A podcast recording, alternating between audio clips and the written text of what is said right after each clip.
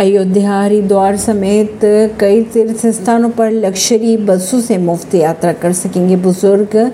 केजरीवाल सरकार ने बनाया प्लान दिल्ली के त्यागराज स्टेडियम में मुख्यमंत्री तीर्थ यात्रा योजना के तहत द्वारकाधीश के लिए जा रहे श्रद्धालुओं से अरविंद केजरीवाल ने मुलाकात की। केजरीवाल ने कहा, दिल्ली सरकार कोशिश कर रही है कि आसपास के इलाके जिसमें अयोध्या, हरिद्वार, ऋषिकेश, मथुरा और वृंदावन में बुज़ुर्ग बसों में मुफ़्त तीर्थ यात्रा कर पाए। के लिए लग्जरी बसों का इंतज़ाम किया जाएगा। शनिवार को इस योजना के तहत बहत्तरवीं ट्रेन यात्रियों को लेकर जाएगी। सीएम ने यह भी कहा कि दिल्ली में तीन साल पहले तीर्थ यात्रा योजना की शुरुआत की गई थी। ऐसे कई लोग हैं जो तीर्थ यात्रा योजना नहीं कर पाते। ऐसे लोग जिन्हें भगवान ने साधन और संसाधन नहीं दिए, इस योजना के तहत उन्हें तीर्थ यात्रा योजना का सौभाग्य मिल जाता है। ऐसी ही खबरों को जानने के लिए जुड़े रहिए चिंता सरिश्ता पॉडकास्ट से। परवीन दिल्ली से।